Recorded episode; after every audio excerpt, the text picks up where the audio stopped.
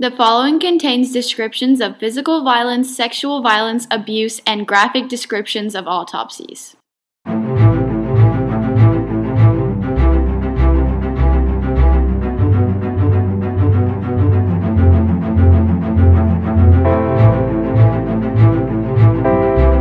Hi, listeners. Welcome to the first episode of our Teen Girls Investigate Crime podcast. Today's podcast will be about JonBenét Ramsey, who is a six year old beauty pageant queen who was found dead in her house on December 26th of 1996. I'm Jillian. I'm Audrey. And I'm Izzy. All right, so let's learn a little bit about JonBenét as a person. So she was born August 6, 1990 in Atlanta, Georgia. At just a year old, she moved to Boulder, Colorado with her family. Uh, she was the youngest in the family and living with her older brother Burke Ramsey, mom Patsy Ramsey, and father John Ramsey. JonBenét was queen status in the beauty pageant world, and she had actually won the titles of America's Royal Miss, Little Miss Colorado, Colorado State All Star Kids Cover Girl, and a crap ton more. That's wait. How old did you say she was She's again? literally six years old. That's so crazy. It's just the whole beauty pageant thing, especially for kids, like they're basically dressed as adults and treated like adults, but they're No, it's children. It's kind of creepy. It's, kind of creepy. It's so creepy. I mean, just and she was six too. I mean, when I was six, I couldn't even tie my shoes. and I couldn't read, so you couldn't read. I don't doubt that's not true. okay. All right, moving on to the actual murder. Oh my god, so bad for laughing. Okay, moving on to the actual murder. Christmas night, December 25th, 1996. So, her and her brother attend a Christmas party at a neighbor's house, and they're actually not sure about who attended that party. That's very strange. Why don't they know that? That's like fundamental to the crime. It's the freaking night before. Like- Especially in such a controversial crime. Like, Exactly. Like, was there a babysitter? We don't know. They didn't provide were evidence. they at the party? Was everyone out of the house gone? Like, yeah, were they home alone? Like, why what? is this not something we know? So at home, JonBenét is nowhere to be found, and Patsy finds a ransom note, and that leads her to call 911. This is 5:52 a.m. December 26th. So she actually reports that JonBenét is missing on the call. Beep. 911 emergency. Police. What's on by 515th Street? What's going on there, ma'am? Uh, we have a kidnapping. Hurry, please.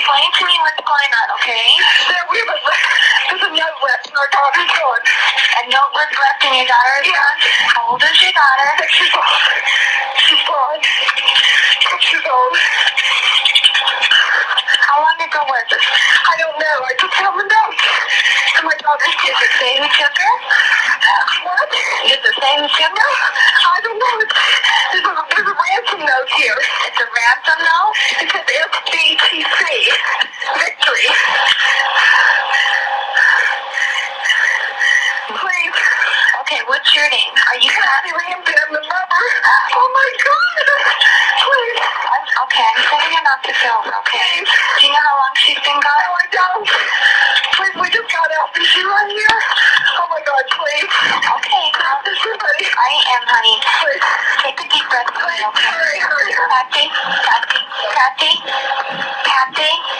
Okay, so on the morning of December 26th, neighbors come over to the house before the police arrived on the scene, which I think is also really strange. and- That's why would you invite a bunch of people over to your house when your daughter's missing? Okay, Yeah, it for- kind of makes sense. well, it wasn't a search party though. Like, Okay, but still, like moral support in theory, like they didn't know that her body was in the house. They, True. they probably wanted support. They wanted to know, like I, I don't know. It makes sense to me, honestly. While it may have destroyed a whole bunch of evidence, it makes sense. yeah. Truly, I you think it's a little sus. So, can you imagine being in that house, like hanging out with their family, and the whole time she was in the basement, like underneath you? Yeah, that's pretty. Ugh. so scary. That is awful. All right. So, anyways, in the house, a body was discovered in the basement by John Ramsey and a neighbor that was at the house, and he carried her body upstairs before the police arrived. Oh, okay. that destroyed all the evidence. Yeah.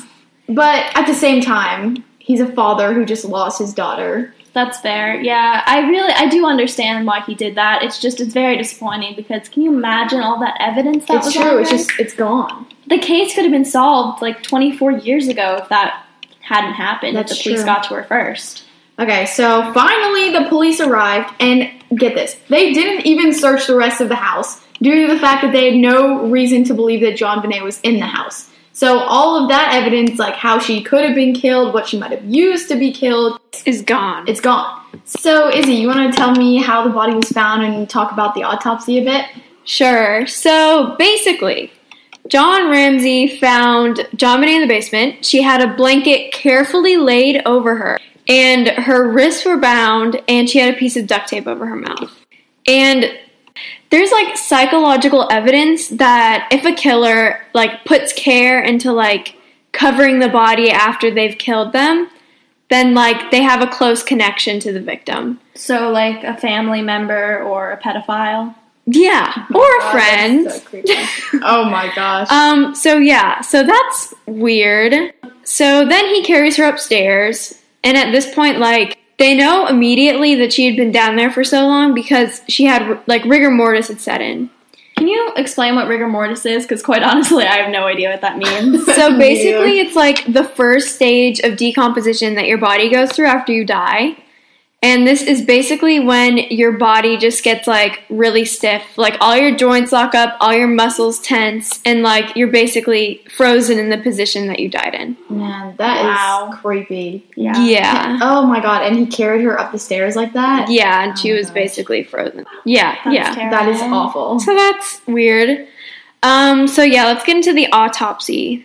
In the autopsy, you find out that she had blunt force trauma on her skull. So when they found her, there was no blood or anything because somehow it didn't penetrate the skin. Like it just left like fractures and a dent in her skull. So her head was just dented. There was no. yeah, like- it was just like caved in. Oh, okay. So like that's that's why it's called blunt force trauma. I Yeah. just connected the dots there because it just it hits you rather than like scratches Yeah. Yeah, so like she had blunt force trauma on her skull, and that basically they believe that that was the cause of death or the main cause of death. Right. And then of course she was like she was strangled with a gar- garrote, which is like this the most like excruciatingly painful way to be strangled. They basically put a cord or rope around your neck and then they tighten it until it strangles you completely. Oh. That's horrifying to That me. is. Yeah. But it leads into an interesting theory, I think, that whoever strangled her was not a man because obviously she was a six year old girl. She was not really uh, had the ability to fight back. It was not to sound gruesome, but it was not going to be difficult to strangle her with Yeah. like if a man was trying to strangle her with their Like, bare, yeah, hands exactly. that would be not difficult to do. I just I think that the garrote thing implies that it was a woman or maybe someone who was just younger and did not have the strength to do that on their own. Or maybe someone who's just trying to stage it like it was a murder. Because if you look at the information, like, first off, the garrote was made out of one of Patsy's paintbrushes that was found in the Okay, basement. that is really weird. which is really I weird. don't see that as coincidental though because it if was someone- right there. It was right there. If someone was in the basement trying to kill her, that's what was right there. Exactly. And the wounds on her neck were so deep that it like meant that the person who was doing it like did it to the full extent. I just thought about this. That concept, like you just had to explain that to us. That does not seem like a well-known method Yeah. to me. Yeah, That seems complicated, and that almost seems like planned or someone who already knew what they were doing. exactly. Because like that's not in any movies you've seen. Like Yeah, it's no, not. it's really not. and I don't think I've heard about any other crime cases where that was a found like Mhm. style of murder. I never heard of that before. Exactly. And then she also had like signs of sexual abuse or sexual trauma, but they're not really sure if this was like had been happening for over the course of her lifetime or if it had just happened once. They're really not sure about it. It could easily be over the course of her lifetime. I mean, she'd been competing in beauty pageants since she was four. A four. lot of creepy old men. Exactly. Exactly. A lot of creepy creepy old men going in beauty pageants, and it's not like they have high tech security on that, Right, especially right. in 1996. Yeah. And I think there's like a lot of possibility with that one because, like you said, pageants definitely not unheard of. Um, and then she also had a slight laceration on her vagina, which could have been from like sexual abuse. So, yeah. And then finally, the second most weirdest thing that I will be saying in this autopsy. She had wounds on her back that could have been from a taser, Like a stun gun? like a stun gun. Okay, that joins your theory that it was like pre, like like it was Premeditated. Exactly, yeah. Because like, who just has a freaking stun gun laying around? Exactly. And It's a very strange thing to It have. is. It's so weird. No one has that unless they have the intent of using it. Exactly. Yeah. No matter It's what that like- intent may be. It's not for hunting. No. It's not for protecting yourself. Intruder, yeah, no. It's just for like completely making harm someone someone. like Yeah. incapable. Like Aren't stun guns used on animals a lot? I don't know, like, cattle rabid prods. animals. Like in zoos and stuff. If Yeah, like is, like prods. Yeah. Yeah. Yeah. So they don't know if that's really what those were, but like they the marks matched up with like one of the officers' tasers. What about the undigested pineapple? They found undigested pineapple in her stomach. So that means she probably ate that pineapple like the night before, or Yeah, like at, like at most within the last few hours before her death. Yeah, because it's undigested. Don't her parents deny the fact that they even fed it to her? Yeah, which I think that's weird because why would you deny it if it isn't relevant? Like, exactly. why would you lie about it? It's such a small detail and seems so unimportant. I just, if they're denying it, it has to be mm-hmm. some part of the bigger See, picture. I feel like we would have even overlooked it except for the fact that they denied it. Like that is so strange. That means that it's somehow like rele- Connected. yeah, it's connected somehow. and I know even though like they deny it, if someone had come in, potentially they fed her pineapple, but like they found the fingerprints of her mom and her brother on the bowl that she was eating it out of. So mm-hmm. Like that's so weird. I just think that's very strange. And then going back, let's touch a little bit more on the ransom note. Okay, so that ransom note was freaking weird. Basically, all you need to know it was written by quote unquote people from a foreign country, and they're demanding $118,000, which is coincidentally the exact bonus that John Ramsey had just received. That's so weird. It's very coincidental, but probably not. It was probably intentional. I mean, let's say that the family did write this note to cover up for something. They would have mentioned this about the amount of ransom money because they had it. It was accessible. And oftentimes, if they're going to make like an exchange or something, if in a, some sort of police setup scenario, they're going to ask you to bring the money as a bait. So Yeah. if it's accessible to them, like it's going to make sense that that's what they're going to put in the letter. And then like also, this is so crazy. The paper and the pen were from inside of the Ramsey's house. That is so creepy because that means that they were inside the house before or after the like they were there. in there and had enough time to write a note. and multiple or copies in the house. True. I guess- also think it's important that we mention that the ransom note was two and a half pages long, which is definitely not something That's, that's, so so counterintuitive. long. like when you're writing a ransom note, you're not gonna be like, "Oh, I live here," or you know, "This is the country that I'm from," and like, I think that is so strange. You're trying, you're trying to be as vague as possible mm-hmm. as to prevent getting caught. Like, most ransom notes are very short because you're just trying to get the person and exactly. leave. And get the money. And right? to me, the writing the very long note implies that they're trying to cover up something, get all the attention away from them, and also that it's written by someone who's not an expert at this. Which Exactly. Completely goes against what we were talking about earlier with the stun gun and the Yeah. premeditation. And then like also um in okay, there are like weird details in this. Like at one point they said that they would behead her if like some they called the police or like asked Yeah. for help or anything, which is just like It's And very they were detailed. like, if you and call the police, there's a 99% chance that your daughter will die. yeah, like it's just like so weird. and then like they tested all of the handwriting for everybody in the house and for other suspects. And guess who the only inconclusive result came from?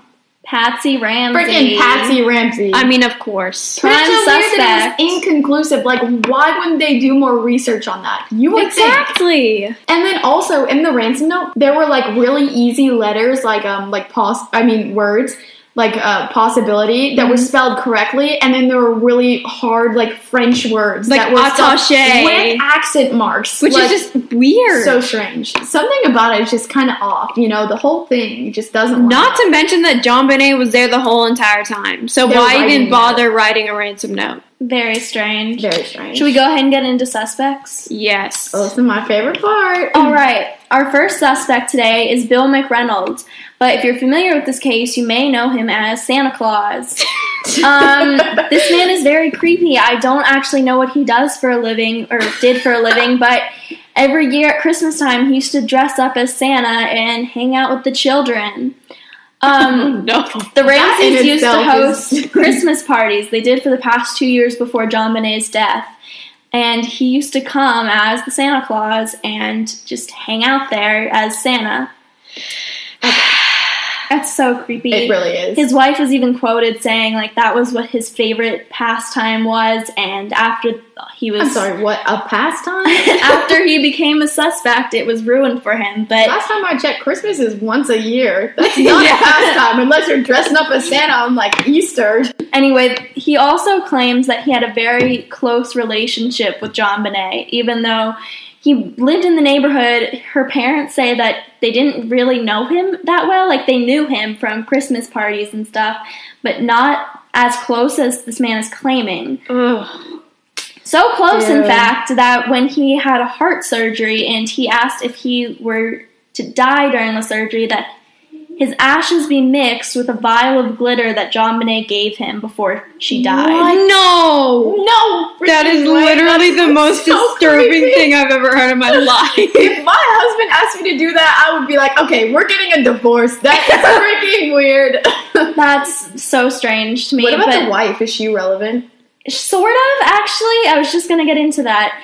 In 1965, which is about 31 years before JonBenét was murdered, his wife wrote this play about a girl who went missing and then was found in a basement after being sexually assaulted and murdered. Okay, sounds No. familiar. a little bit. Um, this has a lot of parallels, obviously, with JonBenét's murder. you think? and as much as they've tried to deny it, I just I think that is very similar and It it's very creepy and these people Uh-huh. are not looked into enough. yeah, didn't they dismiss him because of age and health? I think that's ridiculous. I do too. And that's not even the creepiest part. Um I really want to be as gentle as possible with this topic because obviously his family was they were victims too, but in 1974, coincidentally on December 26th, which is exactly 22 years before JonBenét's murder, his own daughter went missing with a friend of hers,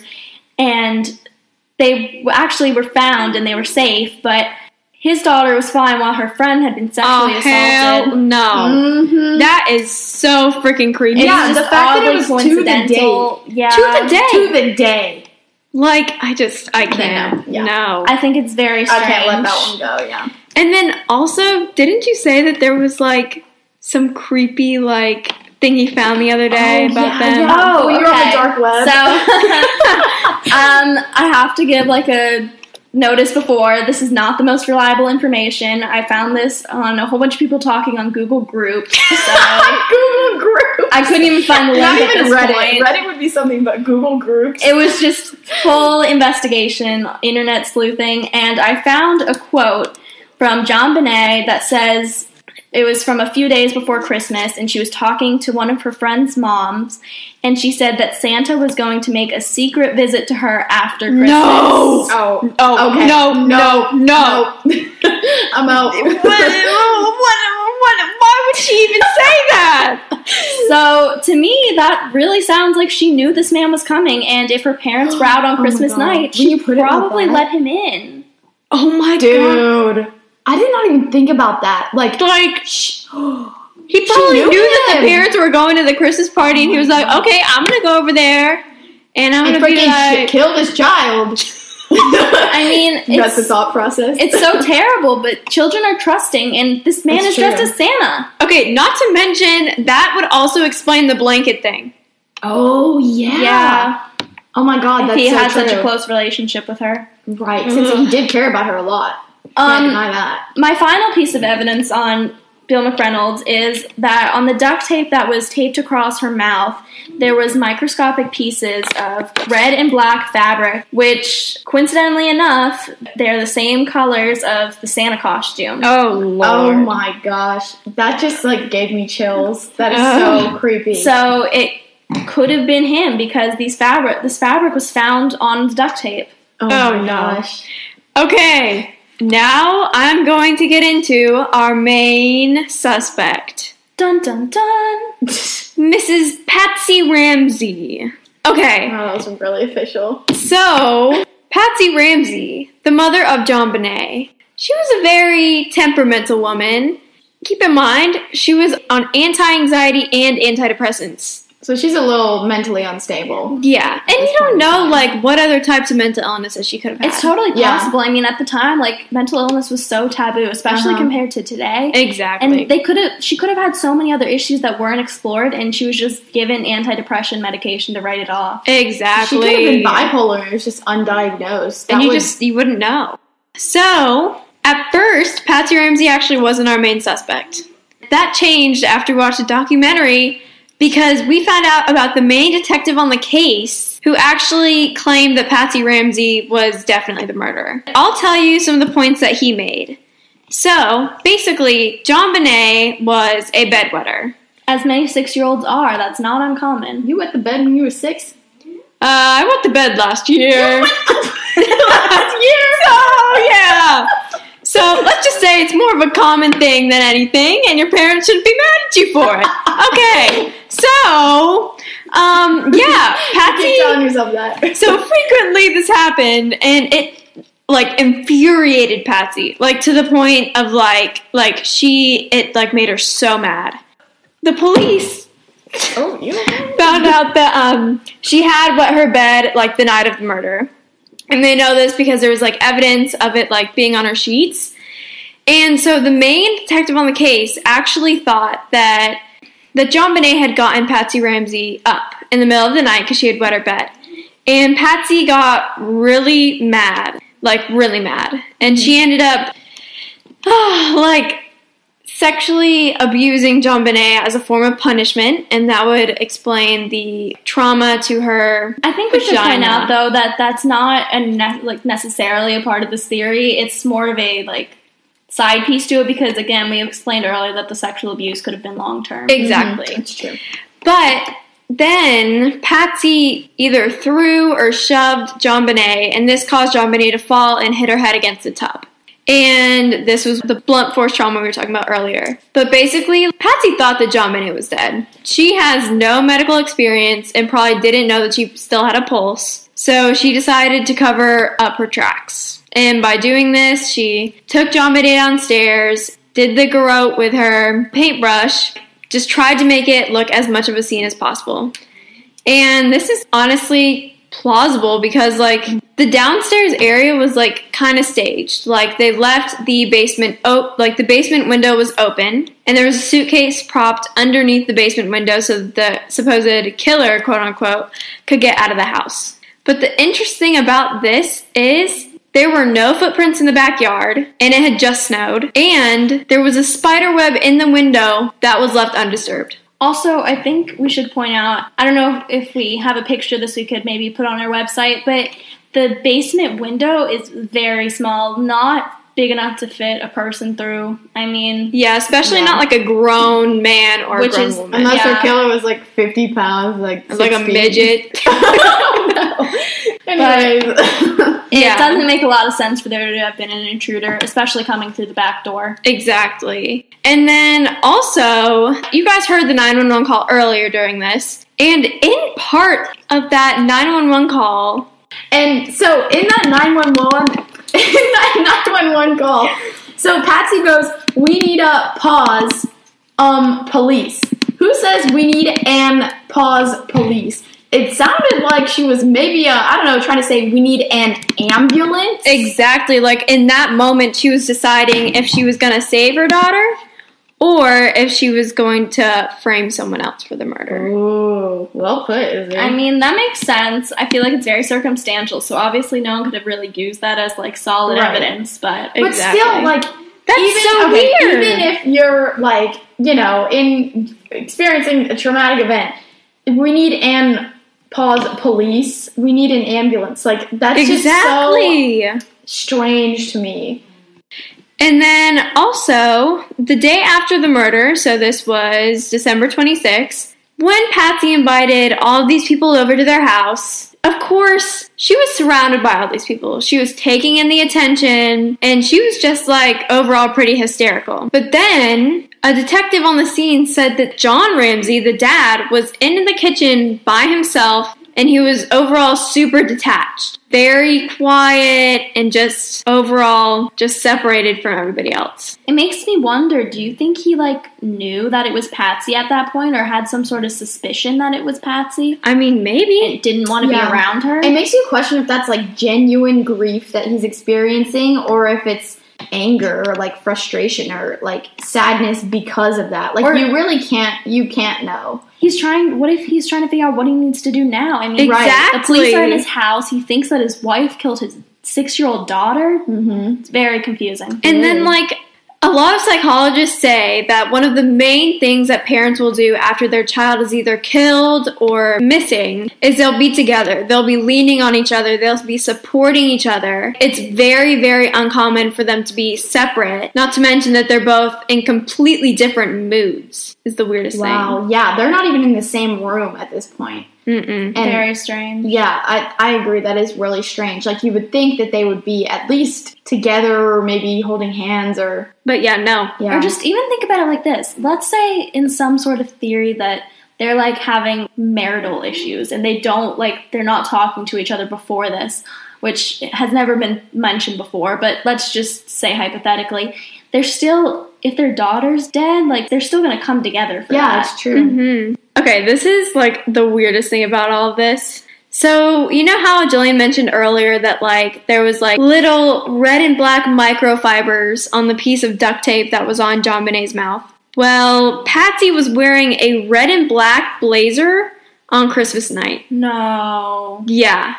That changes So- everything. It really does. Girl, I was so certain that it was Santa guy because the red and the friggin' black Yeah, on the but duct tape. I don't know. Okay, that is weird. Okay. All right, I'm going to talk about our next suspect. Burke Ramsey is JonBenét's nine-year-old brother. When we first starting started this case, we all really thought this was our prime suspect. We I were mean, so sure. we were so sure. We had so many theories planned out, and we watched these horrifying interviews where he was smiling throughout Ugh. them. yeah, that was very unsettling. Was unsettling, yes, at the time, but I think At we can time. psychologically explain those now, which I'll get into a little later. But like, this was everyone's prime suspect. Actually, that's why I felt we should talk about it on our podcast because everyone thinks he's the murderer. Um, there was a news source a while back that called him the murderer, and the family actually sued because there's no evidence to support it. And I told my family I was doing this case, and the first thing they said was, "You know who it was? It was the brother." So we really went into this thinking it was him. Yeah. He had a violent past with his sister, and because he had a lot of anger issues, Ugh. Like mother, like son. Oh. which is definitely not looking good for him. We had a whole this theory that at night JonBenét was eating her favorite snack, which um okay, this is very strange and actually ends up being kind of an important part of this theory, but she was eating pineapples in milk. Okay. No. Who No. pineapple no. and no. Pineapple and the milk would curdle. Ew, that's so Like it wouldn't even be milk anymore. It would be like geez. Ew, and imagine like the pineapple, the milk is gonna taste like the pineapple, so it's like trop- Sour. tropical milk. sour milk. Ew, that's so gross though. It's it's very disgusting. I really it took me a long time to wrap my head around that part, and I mean, on all the things in this case, that was the one that took me a while. to wrap my like I couldn't get resonated used to that. that. That was the most disturbing thing. Um. Anyway, so in this theory, um, JonBenét is eating her favorite snack. Her brother Burke is somewhere around there, and in this scenario, Burke steals a piece of her pineapple and milk, and she gets very angry about this. So they like are fighting, and then Burke like hits her in the head with a flashlight, which would cause the blunt force trauma. That in the aftermath of this theory, the mom or the dad, both parents, help to cover this up so they don't have to lose another son. And in this situation, they strangle her with the garrote and leave the ransom note, and they try to cover it up as best as possible so they don't have to lose their son as well.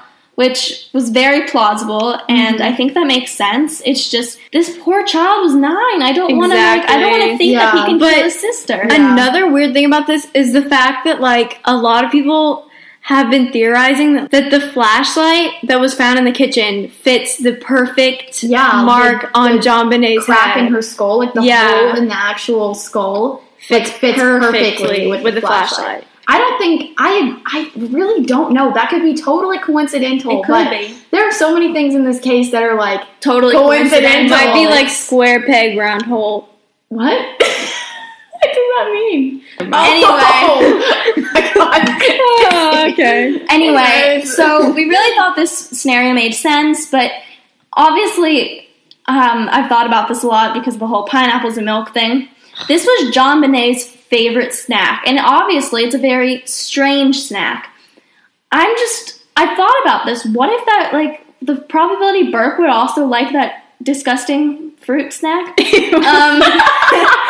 I just feel like maybe he wouldn't steal that because that's really gross. And Yeah. then that whole fight thing does not play out. True, but also like siblings sometimes have like weird crap in common. Like True. I don't know. I suppose. My sister and I have some weird things in common that aren't like traditional. You know, like food preferences, whatever it may be. Yeah. um, so I wanted to talk a little bit more about those interviews I mentioned earlier. There's three videos we watched. One was from about two weeks after the murder. Another one was two years after. And the final one was a Dr. Phil interview. I'm pretty sure it was from pretty it was pretty recent. And he was about 30 years old in this. So Still creepy though. Yeah, Still creepy. still, still creepy. Um, he was very smiling in these videos. Not didn't seem very bothered, but which really, really bothered us because that's creepy. That's not right.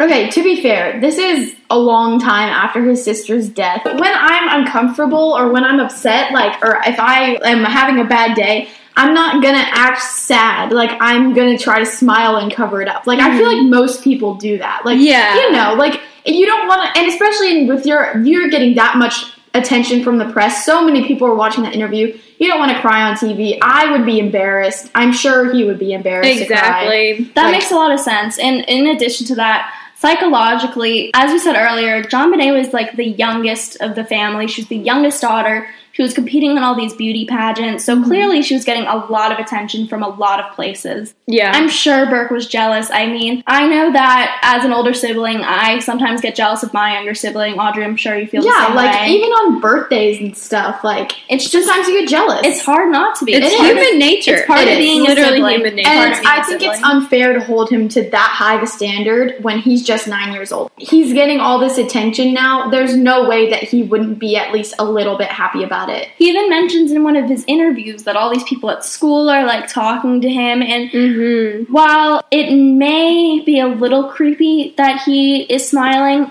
he is like getting all this attention and he's probably appreciative of it because Yeah. that's new to him.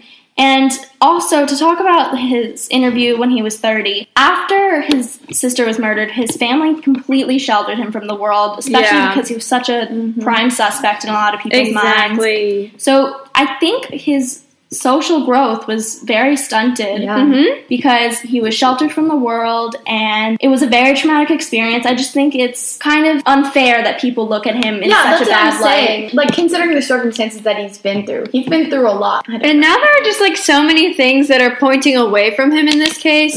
I'd also like to point out in the cover up of that theory, um, Patsy was also involved. So Patsy is definitely our prime suspect. In like almost every situation, situation scenario that we were talking about, Patsy is involved. Whether it's the murderer or the accomplice. True. All right, should we talk about the father a little bit? Uh, maybe. So basically, he honestly, I don't see him as a main suspect. He seems genuine in all of his interviews. He's like, he may be a person of interest. I don't see him as a murderer. It's just very Yeah. different. His interviews are so different from Patsy's. Patsy's is always defensive, no matter like even if they're asking a simple question like, "Did you feed her pineapple?" Like she's so defensive in all of her is. answers. the father, he just clearly seems like he's grieving and he's just I don't know, I don't want to believe it's him because of his And honestly, pre- Yeah, the way Yeah. he reacted to it. and like I honestly don't think he wants the media's attention. Like I feel like Patsy's kind of feeding off of it. Yeah, Like, that's so all of the. It's attention. Yeah. I mean, that's even the case after they found her body when all those neighbors were supporting her. They invited all the neighbors over. Yeah. I mean, clearly she's an attention seeker. She also, we didn't mention this earlier, she competed in beauty pageants as well as Mhm. a child and a teenager. Mm-hmm. And I think it shows a lot of her personality that she's thrives off of attention. Yeah. Yeah. All right, so let's talk about John Mark Karr. So this guy is freaking creepy. He gives So- me the freaks. 2005, he comes forward. He pleads guilty. In 2005, he came forward with a series of emails sent to the Boulder, Colorado professor Michael Tracey. So, in these emails, this is so messed up. He's talking about these little girls who he has molested, raped throughout his lifetime. And he's talking about them, and he even at one point refers to them as his peer group. So, this guy is obviously a pedophile, probably a child molester. That's so creepy. It is. He's very horrifying. He to very me. he is, and so in these emails, this poor professor, uh, Mr. Tracey, he said like during the emails with Mark Karr, he had to pretend like he was okay with everything. Freaking John Mark Karr would be like, "Yeah, I raped this little girl," and he would have to pretend like it was okay for the sake of the case, so he could get evidence. I can't imagine how awful that must have been. I mean, that's got to mess with your moral compass. permanently. That's Yeah. not like, and it was for years. I mean, that's really got to affect his him and his family. I mean, a lot of respect for him because doing that for the sake of the crime, that is a very personal sacrifice that he made and definitely appreciate and respect him. However, actually, we find out that Karr is not guilty, Mm-hmm. which is even stranger because that means that he willingly wanted to take credit for doing these terrible things to JonBenét. that's Yeah. disgusting. What the heck? I mean, Which that's is like so- murder plagiarism. Yeah. Like it's literally like Murder that's so much different than like you know like they have like copycat murders and stuff, but this guy is literally just making up stuff. And he wanted to. He wanted to take credit for this. He willingly came forward. And you know, you could say that he was paid or he was an accomplice and whatever, but I don't doesn't know. make a lot it doesn't make a lot I mean, of sense. He, it was found out that he was actually in Atlanta at the time, which doesn't even like he wasn't anywhere near Colorado. Yeah. So it's just so strange. When he confesses, he said that he killed her accidentally during a love game gone wrong. That's No. disgusting. No. But then also think about it like this: in what like in what world would that be using a gar- garrote? Yeah. Like That it guy. just it doesn't it doesn't line up. No, it doesn't. Especially with no previous. Oh well, he That's does a good previous point, experience, actually. but True. still, I don't know that. You're you're right about that. They found him not guilty because the DNA found at the scene didn't match up. But let me tell y'all a little bit about this. The forensics guy, very famous guy, very good at his job. He actually, worked on yeah. the OJ Simpson's uh, OJ Simpson's case. he did. So he's he ain't no poser. He's legit.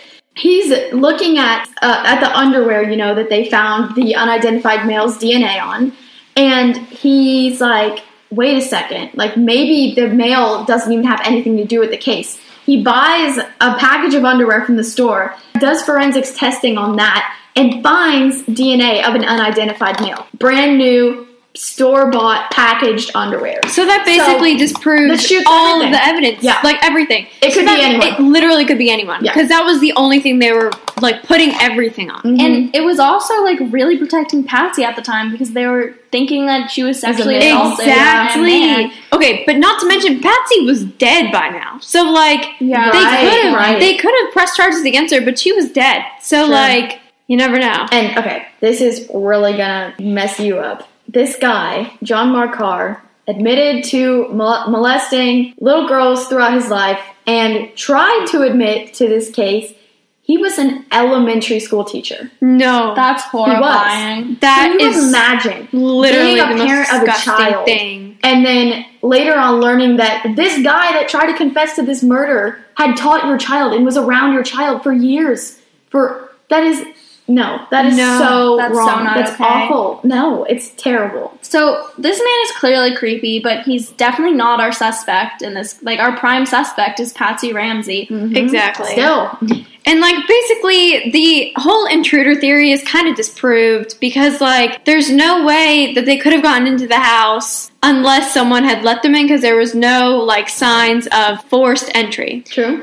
So, and then like the whole thing with the spider web in the window and there was no footprints. Either JonBenét let the murderer in Yeah. or the murderer was already in the house. Okay, that is so creepy. That is so scary. so, it's so frustrating that this is unsolved. Like I get that's the whole point of the podcast, but still, But it's so I frustrating. Want, I, am- I want to know so badly who did this. Unfortunately, I don't think this murder will ever be solved. Yeah. I, a lot of people who were prominent parts of this case have died and not confessed anything. So, mm-hmm. unfortunately for now, this case remains unsolved.